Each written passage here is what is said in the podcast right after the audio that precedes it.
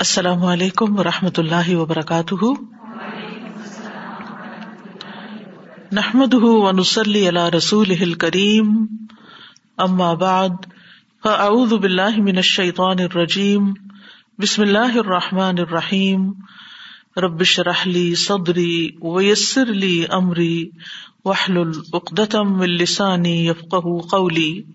وَإِذَا سَأَلَكَ عِبَادِي عَنِّي فَإِنِّي قَرِيبٌ أُجِيبُ دَعْوَةَ الدَّاعِ إِذَا دَعَانِ فَلْيَسْتَجِيبُوا لِي وَلْيُؤْمِنُوا بِي لَعَلَّهُمْ يَرْشُدُونَ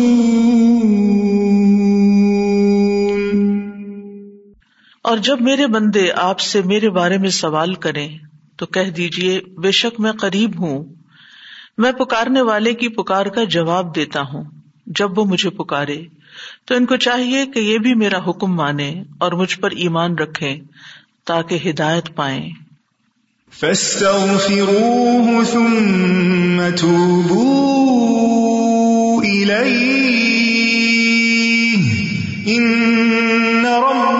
قریب مجیب۔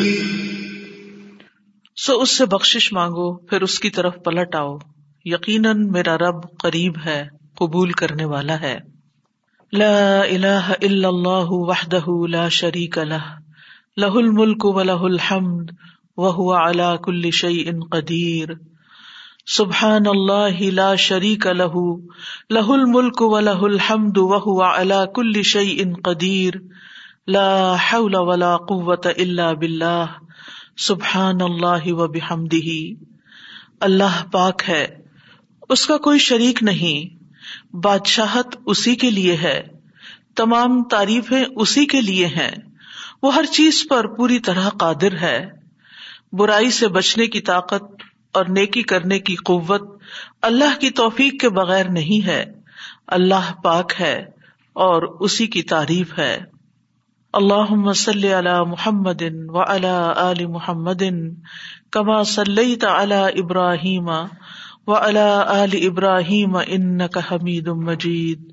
اللہ مبارک علی محمد و علی علی محمد کما بارکت علی ابراہیم و علی ابراہیم ان کا حمید مجید۔ پروگرام قریب مجیب کے سلسلے میں آج ہم نماز کے بعد کی دعاؤں کے بارے میں بات کریں گے۔ اللہ سبحان تعالیٰ نے ہمیں اپنا ذکر کرنے کی تاکید کی ہے۔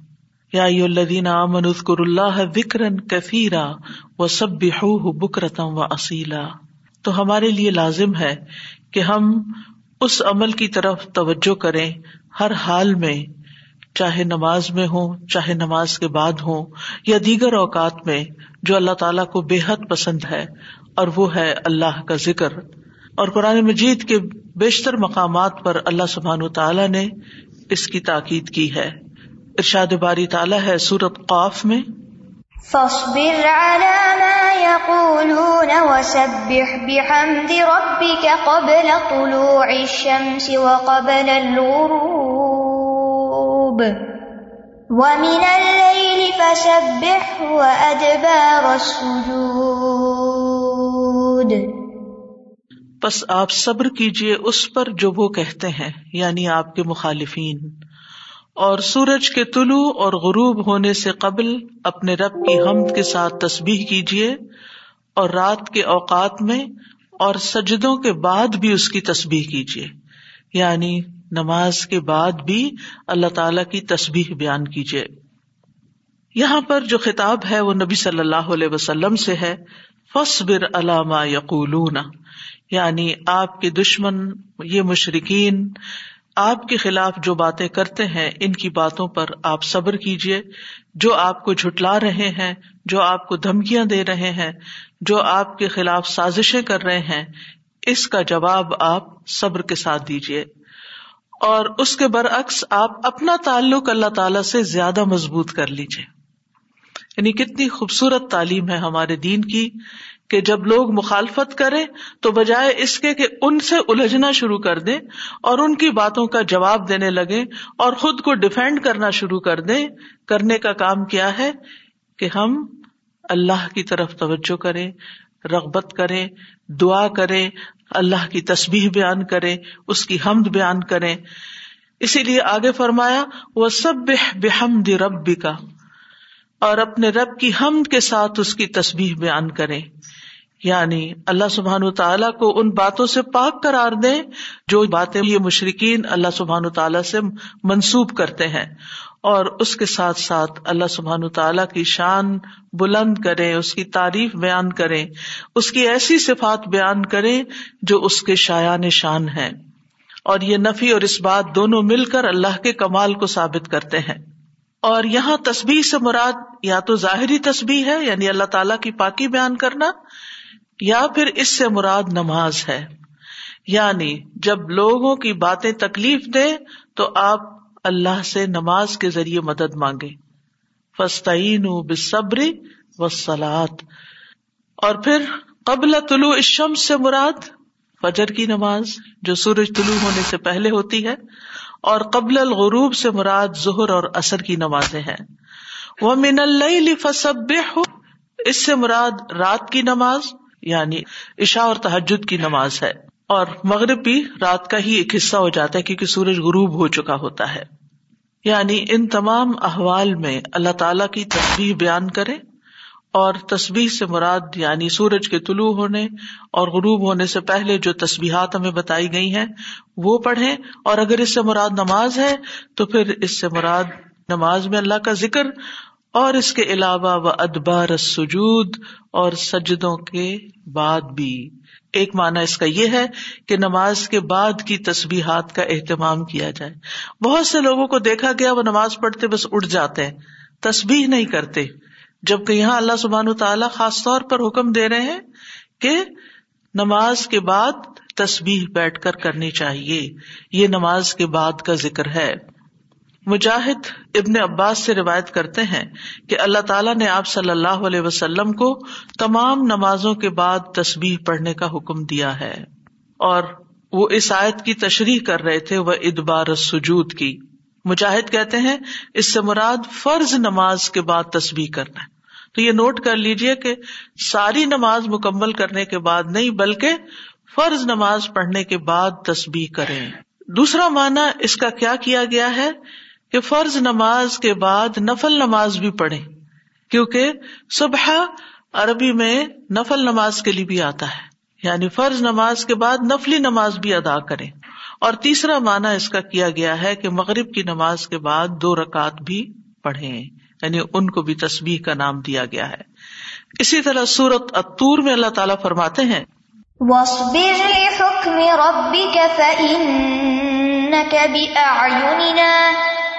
وسبح بحمد ربك حين تقوم ومن الليل فسبح وإدبار النجوم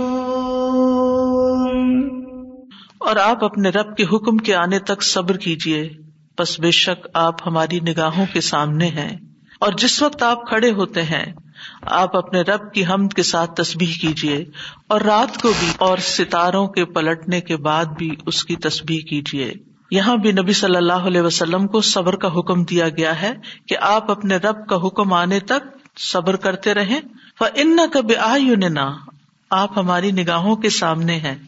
آپ ہماری توجہ میں ہیں۔ ہماری نظروں میں ہے ہمارے علم میں ہے آپ ہماری حفاظت میں ہیں۔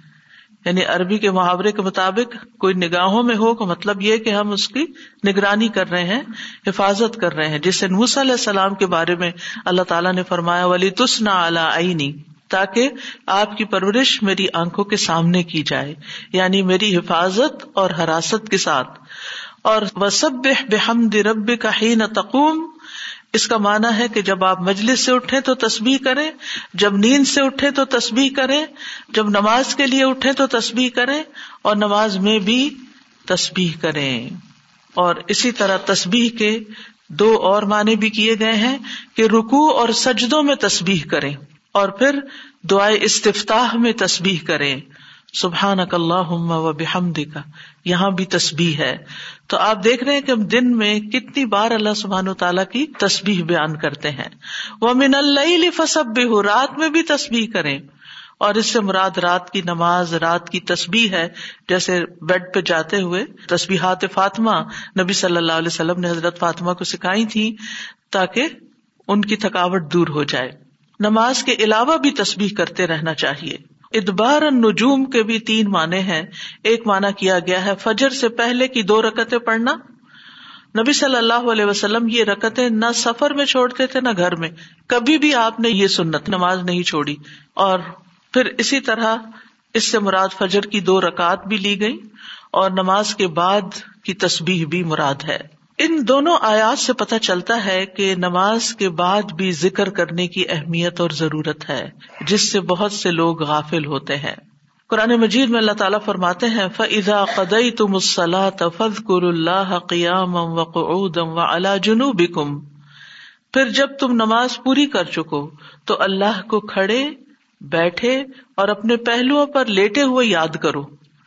یعنی بعض اوقات ایسا ہوتا ہے کہ آپ نماز پڑھ لیتے ہیں اور پھر سمجھتے ہیں کہ ہم اللہ کے ذکر سے فارغ ہو گئے اور اب ہم دنیا کے کام میں لگ جائیں۔ ہاں دنیا کے کام دو تین طرح سے ہی ہوتے ہیں۔ یا کھڑے ہو کے کوئی کام ہو رہا تھا آپ کچن میں چلے جاتے ہیں، کوکنگ کر رہے ہیں، آپ اپنا ذکر جاری رکھیں۔ یا پھر آپ بیٹھ گئے ہیں اور بیٹھ کے کوئی کام کر رہے ہیں تصبیح جاری رکھیں، ذکر جاری رکھیں۔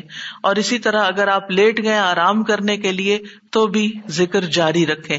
یعنی ہر حال میں اللہ تعالی کا ذکر کرتے رہے اسی طرح سور جمعہ میں اللہ تعالیٰ فرماتے ہیں فضا قدیت فن تشروف الرد وب تغن فضل اللہ وزقر اللہ کفیر اللہ اللہ کم تفل پھر جب نماز پوری کر لی جائے تو زمین میں پھیل جاؤ اور اللہ کے فضل سے تلاش کرو یعنی اپنے دنیا کا کام کاروبار کرو اور اللہ کو بہت یاد کرو یعنی اپنے بزنس آورز میں بھی، اپنی جاب پر بھی اللہ کو نہیں بھولنا۔ کیوں؟ لا اللہ کم تفل ہوں تاکہ تم فلاح پاؤ، کامیاب ہو جاؤ۔ اسی طرح اللہ سبحان تعالیٰ رمضان کے روزے مکمل کرنے کے بعد کس چیز کا حکم دیتے ہیں؟ ولی تک مل العدت ولی تو کبر اللہ علامہ ہدا کم ولا اللہ کم تشکرون اور تاکہ تم تعداد پوری کرو اور تاکہ تم اللہ کی بڑائی بیان کرو، تکبیرات بڑھو اور اس پر کہ اس نے تم کو ہدایت بخشی اور تاکہ تم شکر ادا کرو۔ اسی طرح حج کے مناسب ادا کرنے کے بعد بھی ذکر کا حکم ہے۔ فضا قزئی تم مناسک کم فض کر اللہ کا ذکر کم آبا اکم او اشد وکرا پھر جب تم اپنے حج کے مناسب پورے کر چکو، تو اللہ کو یاد کرو، جس طرح اپنے باپ دادا کو یاد کیا کرتے تھے، بلکہ اس سے بھی زیادہ یاد کرنا۔ یعنی باپ دادا کو یاد کرنے، ماں باپ کو یاد کرنے سے بھی زیادہ اللہ کا ذکر کیا کرو، اللہ سبحان تعالیٰ کو زیادہ یاد کیا کرو۔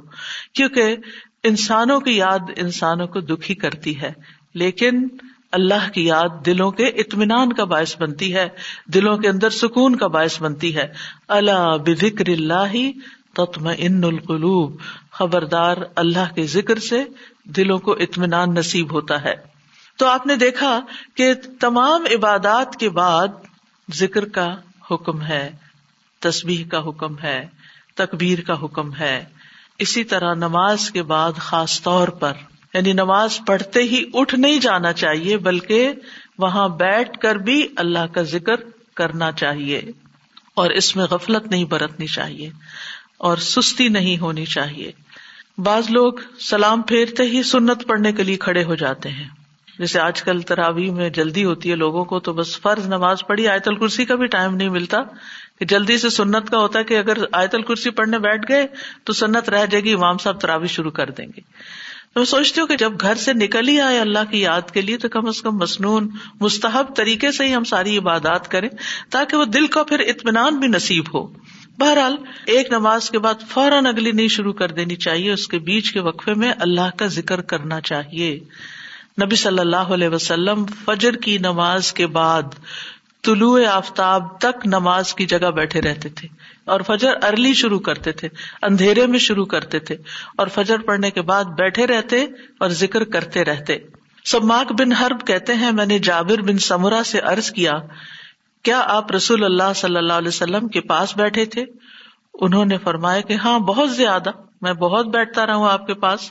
آپ اپنی نماز کی جگہ سے کھڑے نہیں ہوتے تھے، جس جگہ صبح کی نماز پڑھتے تھے، جب تک کہ سورج نہ نکل آتا۔ پھر جب سورج نکل آتا تو آپ کھڑے ہو جاتے۔ اسی طرح ایک اور روایت میں آتا ہے، نبی صلی اللہ علیہ وسلم جب فجر کی نماز پڑھتے تھے تو اپنی جگہ بیٹھے رہتے۔ یہاں تک کہ سورج خوب اچھی طرح طلوع ہو جاتا۔ تو پھر اس وقت کیا کرتے تھے؟ اشراق کے نوافل۔ تو اس سے آپ اندازہ لگائیں کیا ہم میں سے کوئی یہ کہہ سکتا ہے کہ میں رسول اللہ صلی اللہ علیہ وسلم سے زیادہ مصروف انسان ہوں؟ میں زیادہ بزی ہوں؟ میرے بہت کام ہے میرے پاس بیٹھنے کا وقت نہیں ہے؟ نہیں، یہ صرف نفس کا دھوکا ہوتا ہے۔ نفس ہمیں دھوکا دیتا ہے کہ دیکھو، پہلے تم اٹھے ہو تحجد کے لیے، پھر تم نے پڑھی نماز اور پھر پڑھے ازگار اور اب تم پھر بیٹھ کے اور انتظار کرو تو اٹھو کچھ اور کام کرو۔ اچھا میرا وہ کام بھی ہے، میرا وہ کام بھی ہے۔ اور اس طرح ہم اپنے آپ کو تسلیاں دے کر اپنی جگہ سے اٹھ جاتے ہیں اور ذکر میں کوتا ہی کر جاتے ہیں۔ جبکہ مستحب یہی ہے کہ اسی جگہ بیٹھ کر چاہے آپ تلاوت قرآن کریں، چاہے آپ صبح شام کے ازکار یہی وقت ہے ان کا۔ سورج نکلنے سے پہلے اور حفاظت کے لیے جو پڑھتے ہیں، وہ انہیں اوقات میں پڑھے جاتے ہیں۔ لہٰذا اس وقت آپ وہ بھی پڑھ سکتے ہیں، آپ تصبیحات کر سکتے ہیں، آپ کوئی بھی اور ذکر، آپ قرآن مجید کا مطالعہ کر سکتے ہیں، تفسیر کی کوئی کتاب پڑھ سکتے ہیں، کوئی تفسیر کا لیکچر سن سکتے ہیں، اپنی تجویز درست کر سکتے ہیں یعنی کہ کوئی سبق یاد کر سکتے ہیں یعنی کوئی بھی چیز ذکر کی قسم کی آپ اس وقت میں تسلی کے ساتھ کر سکتے ہیں تاکہ یہ سنت پوری ہو جائے۔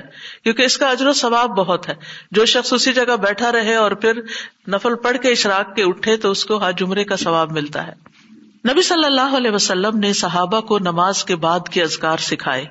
ابن تیمیہ رحم اللہ کہتے ہیں کہ نبی صلی اللہ علیہ وسلم جب لوگوں کو نماز پڑھاتے تھے تو آپ سلام پھیرنے کے بعد دعا نہیں کرتے تھے اور نہ صحابہ ایسا کرتے تھے، نہ صبح کی نماز میں، نہ اثر کی نماز میں، نہ دیگر نمازوں میں، بلکہ آپ سے ثابت ہے کہ آپ اپنا چہرہ اصحاب کی طرف کر لیتے یعنی پلٹ کے واپس بیٹھ جاتے، اللہ کا ذکر کرتے اور ان کو سکھاتے تھے۔ یعنی ازکار اور دعا میں تھوڑا سا فرق ہے۔ دعائیں زیادہ سے زیادہ سلام پھیرنے سے پہلے کر لیتے تھے اور جو ازکار ہوتے تھے، جیسے تصویرات ہیں یا صبح شام کے ازکار ہیں یا باقی ازکار ہیں، وہ بعد میں کر لیتے تھے۔ جیسے لا الہ الا اللہ وحدہ اللہ شریک الح اور اسی طرح دیگر ازکار جو ہیں۔ اور سلام پھیرنے کے بعد اللہ کا ذکر کرنا یعنی زیادہ مستحب ہے۔ اگرچہ دعا بھی کر سکتے ہیں یعنی منع نہیں ہے بعض علماء یہ کہتے ہیں کہ نبی صلی اللہ علیہ وسلم نے جو دبر سلاد کا لفظ استعمال کیا، نماز کے پیچھے، تو اس سے مراد نماز کے بعد بھی ہے۔ حضرت عائشہ کہتی ہیں کہ نماز کے بعد کے ازکار شیشے کو صاف کرنے کے بعد اس کو چمکانے کی طرح ہے یعنی نماز میں آپ نے اپنی صفائی کر لی اور اب بعد کے ازکار کے جو آپ کو اور زیادہ چمکا رہے ہیں۔ نماز نور ہے، یہ دل کو صاف کر دیتی ہے، دل کو روشن کر دیتی ہے۔ جیسے کہ شیشے کو صاف کیا جاتا ہے، اور نماز کے بعد ذکر کرنا ایسا ہے جیسا کہ شیشے کو چمکایا جاتا ہے۔ فرشتے بھی دعائیں کرتے ہیں۔ رسول اللہ صلی اللہ علیہ وسلم نے فرمایا، جب تک تم اپنے مسلح پر جہاں تم نے نماز پڑھی تھی بیٹھے رہو، اور ریا خارج نہ کرو، گیس پاس نہ کرو، تو فرشتے تم پر برابر درود بھیجتے رہتے ہیں۔ یعنی اگر کوئی شخص فجر کی نماز پڑھ کے اپنے وزو کی حالت میں سورج نکلنے تک بیٹھا رہتا ہے تو آپ اپنے لیے بھی ذکر کر رہے ہیں اور فرشتے بھی آپ کے لیے دعائیں کر رہے ہیں۔ کیا دعا کرتے ہیں؟ اللہ مغفر لہو اللہ مرحم ہو اے اللہ، اس کی مغفرت فرما۔ اے اللہ، اس پر رحم فرما۔ اور یہ اس وقت تک ہوتا رہتا ہے جب تک وہ وزو توڑ کر فرشتوں کو تکلیف نہ پہنچائے۔ یعنی جب گیس پاس ہوتی ہے اور اس کی اسمیل سے پھر فرشتوں کو تکلیف ہوتی ہے، تو فرشتے جو ہیں وہ پیاز کی اسمیل اور لسن کی اور جسم سے نکلنے والے اگر پسینہ بہت آ رہا ہے اور کپڑے نہیں آپ تبدیل کرتے، رات کے کپڑوں میں اٹھ کے نماز شروع کر دیتے ہیں اور وہ اسمیلی کپڑے ہوتے ہیں، تو اس سے فرشتے آپ سے دور رہتے ہیں۔ اور اسی طرح اگر یعنی خوراک میں کوئی ایسی چیز ہے کہ آپ کی گیس میں بہت اسمیل ہے، تو یہ چیز بھی فرشتوں کو تکلیف دیتی ہے اگر آپ مسلح پر بیٹھے ہیں یا آپ ذکر کی حالت میں ہیں۔ پھر اس وقت ذکر کرنا جو ہے اولاد اسماعیل سے غلام آزاد کرنے سے افضل عمل ہے، خاص طور پر اگر ہم لا الہ الا اللہ وحدہ لا شریک لہ والی تصویر پڑھتے ہیں۔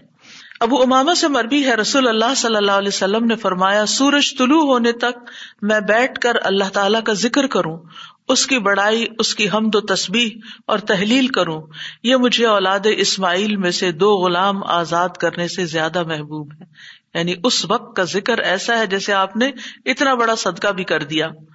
اسی طرح اثر کے بعد سورج غروب ہونے تک ذکر کرنا مجھے اولاد اسماعیل میں سے چار غلام آزاد کرنے سے زیادہ محبوب ہے۔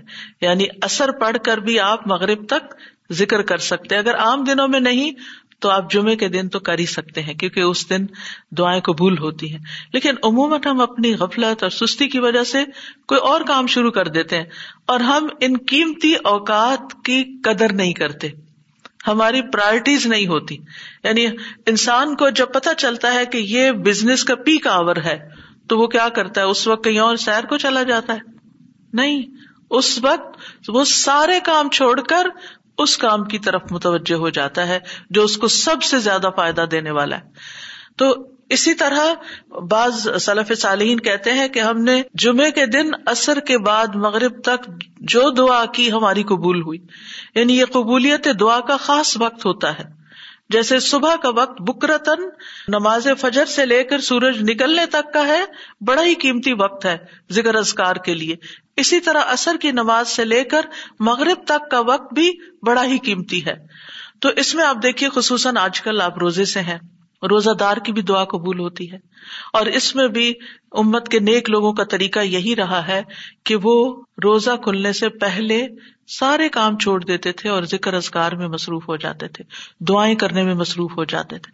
تو آپ بھی اپنے لیے کچھ پلان اس طرح کرے کہ جمعے کا دن اور ہم کم از کم رمضان کا مہینہ اثر کا وقت جو ہے، اس سے پہلے پہلے اپنے کام ختم کر کے مسلح پہ بیٹھے یا کرسی پہ بیٹھے یا لیٹنا چاہتے تو لیٹ جائیں، کیونکہ پہلی آیت یہی بتائی گئی تھی نا کہ آپ کھڑے یا بیٹھے یا لیٹے، ہر حال میں اللہ کا ذکر کر سکتے ہیں۔ اللہ دین یف قرون اللہ قیام و قعودن و اللہ جنوب وہ جو اللہ کا ذکر کرتے ہیں، کھڑے، بیٹھے اور لیٹے، جس بھی پوزیشن میں آپ کرنا چاہیں آپ ذکر کر سکتے ہیں۔ اور اس میں تصبیح کیجیے، حمد و ثنا کیجیے، اللہ تعالیٰ کی اور دعائیں مانگیے۔ اور الحمد للہ ہمارے پاس کتابوں کی شکل میں دعاؤں کا اتنا پیارا ذخیرہ ہے جو مصنون اوتھینٹک دعائیں قرآن و سنت سے ہم نے جمع کی ہیں۔ اگر زبانی یاد ہے تو بہت ہی اچھا کہ دل لگا کے زبانی پڑھے۔ اور اگر زبانی یاد نہیں تو ان کو کھول لیجیے اور پڑھنا شروع کر دیجیے۔ اور صرف پڑھتے نہ جائیں۔ اس وقت کوئی کراط کا وقت نہیں ہے، یہ مانگنے کا وقت ہے۔ دیکھ دیکھ کر اس طرح پڑھے دعا کو جیسے آپ مانگ رہے ہیں اللہ تعالیٰ سے۔ تو ان شاء اللہ آپ کے دین، دنیا، آخرت کے سارے مسائل حل ہوں گے اور ایک پر امن، پرسکون زندگی بسر کریں گے۔ اگر ان اوقات کی آپ قدر کر لیں، کیونکہ جو قبولیت کے اوقات ہیں، ان کو گنوانا نہیں چاہیے، ان کو ہاتھ سے جانے نہیں دینا چاہیے۔ آپ صبح فجر کے وقت مثلاً اگر رمضان میں ہر روز ایک سپارہ پڑھتے ہیں، آدھا سپارہ فجر کے بعد پڑھ لیں، آدھا سپارہ اثر کے بعد پڑھ لیں۔ تو اس طرح بیلنس بھی ہو جائے گا، آپ کا دل نہیں گھبرا، کیونکہ ہمارا نفس جو ہے نا، وہ اتنا آزاد منشا کہ وہ کہیں ایک جگہ بیٹھنے کی قید قبول نہیں کرتا۔ وہ بار بار ہمیں کہتا ہے اچھا فون چیک کر لو اچھا وہ کر لو، وہ کر لو، اور توجہ اور یکسوئی سے ہمیں ذکر ازکار نہیں کرنے دیتا۔ تو اس کو ٹیم کرنے میں، اس کو ڈسپلن کرنے میں وقت لگے گا۔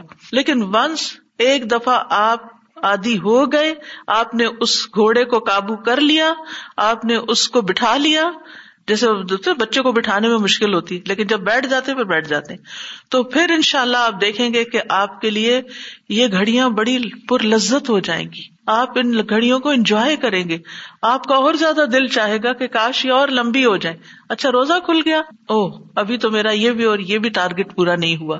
پھر اسی طرح یہ ہے کہ رسول اللہ صلی اللہ علیہ وسلم نے فرمایا، جو شخص فجر کی نماز جماعت کے ساتھ پڑھنے کے بعد بیٹھ کر اللہ کا ذکر کرتا رہے، یہاں تک کہ سورج نکل آئے، پھر دو رکتیں پڑھے، اس کے لیے ایک حج اور عمرے کا ثواب ہے۔ انس فرماتے ہیں، پھر رسول اللہ صلی اللہ علیہ وسلم نے تین بار فرمایا، پورا پورا پورا۔ یعنی پورا ثواب حج عمرے کا، پورا ثواب حج عمرے کا، پورا ثواب۔ یعنی آپ سوچیے کہ حج عمرہ کرنا کوئی آسان کام ہے، مشکل کام ہے، جس میں مال بھی انوالو، آپ کے ایفرٹ بھی، آپ کا گھر چھوڑنا بھی سب کچھ۔ لیکن اگر آپ کو ایک مسلح پہ بیٹھ کے اتنا بڑا و ثواب ملتا ہے تو اور کیا چاہیے؟ صرف بات ہے اپنے نفس کو منانے کی، اپنے دل کو اور اپنے آپ کو ڈسپلن کرنے کی۔ اور ایک دفعہ آپ نے شروع کر لیا اور اگر نہیں ہو پا رہا تو اللہ سے دعا کریں کہ اللہ تعالیٰ توفیق دے دے، اللہ تعالیٰ آسان کر دے، تو ان شاء اللہ آپ کے لیے آسانی بھی ہو جائے گی۔ پھر اسی طرح نبی صلی اللہ علیہ وسلم نے فرمایا، اللہ تعالیٰ فرماتا ہے کہ میں اپنے بندے کے ساتھ ہوتا ہوں جب وہ مجھے یاد کرتا ہے اور میری یاد میں اپنے ہونٹ ہلاتا ہے۔ اور ایسے لوگ جو ذکر میں آگے ہوتے ہیں، وہ درجات میں بھی بہت آگے ہیں۔ سب قتلے جانے والے ہیں۔ فسابقون السابقون ہے رسول اللہ صلی اللہ علیہ وسلم نے فرمایا، مفردون سب قتلے گئے۔ صحابہ نے پوچھا، یا رسول اللہ، مفردون کون ہوتے ہیں؟ آپ صلی اللہ علیہ وسلم نے فرمایا، جو اللہ کے ذکر میں مشغول رہتے ہیں۔ یعنی ہر وقت ان کا دھیان اپنے رب کی طرف ہوتا ہے۔ کیونکہ ذکر میں، دل میں بھی یاد ذکر کہلاتا ہے۔ زبان سے کچھ بولنا بھی ذکر ہے اور اس کے علاوہ قرآن کی تلاوت، نماز، یہ ساری ذکر کی قسمیں ہیں۔ یعنی کچھ فارمل ہے کچھ انفارمل ہے کچھ خبر ہے یعنی جیسے تسبیحات وغیرہ ہوتی، کچھ میں دعا ہوتی ہے، طلب ہوتی ہے، اللہ تعالیٰ سے اپنی حاجت مانگتے یہ ساری ساری چیزیں ذکر میں شمار ہوتی ہیں۔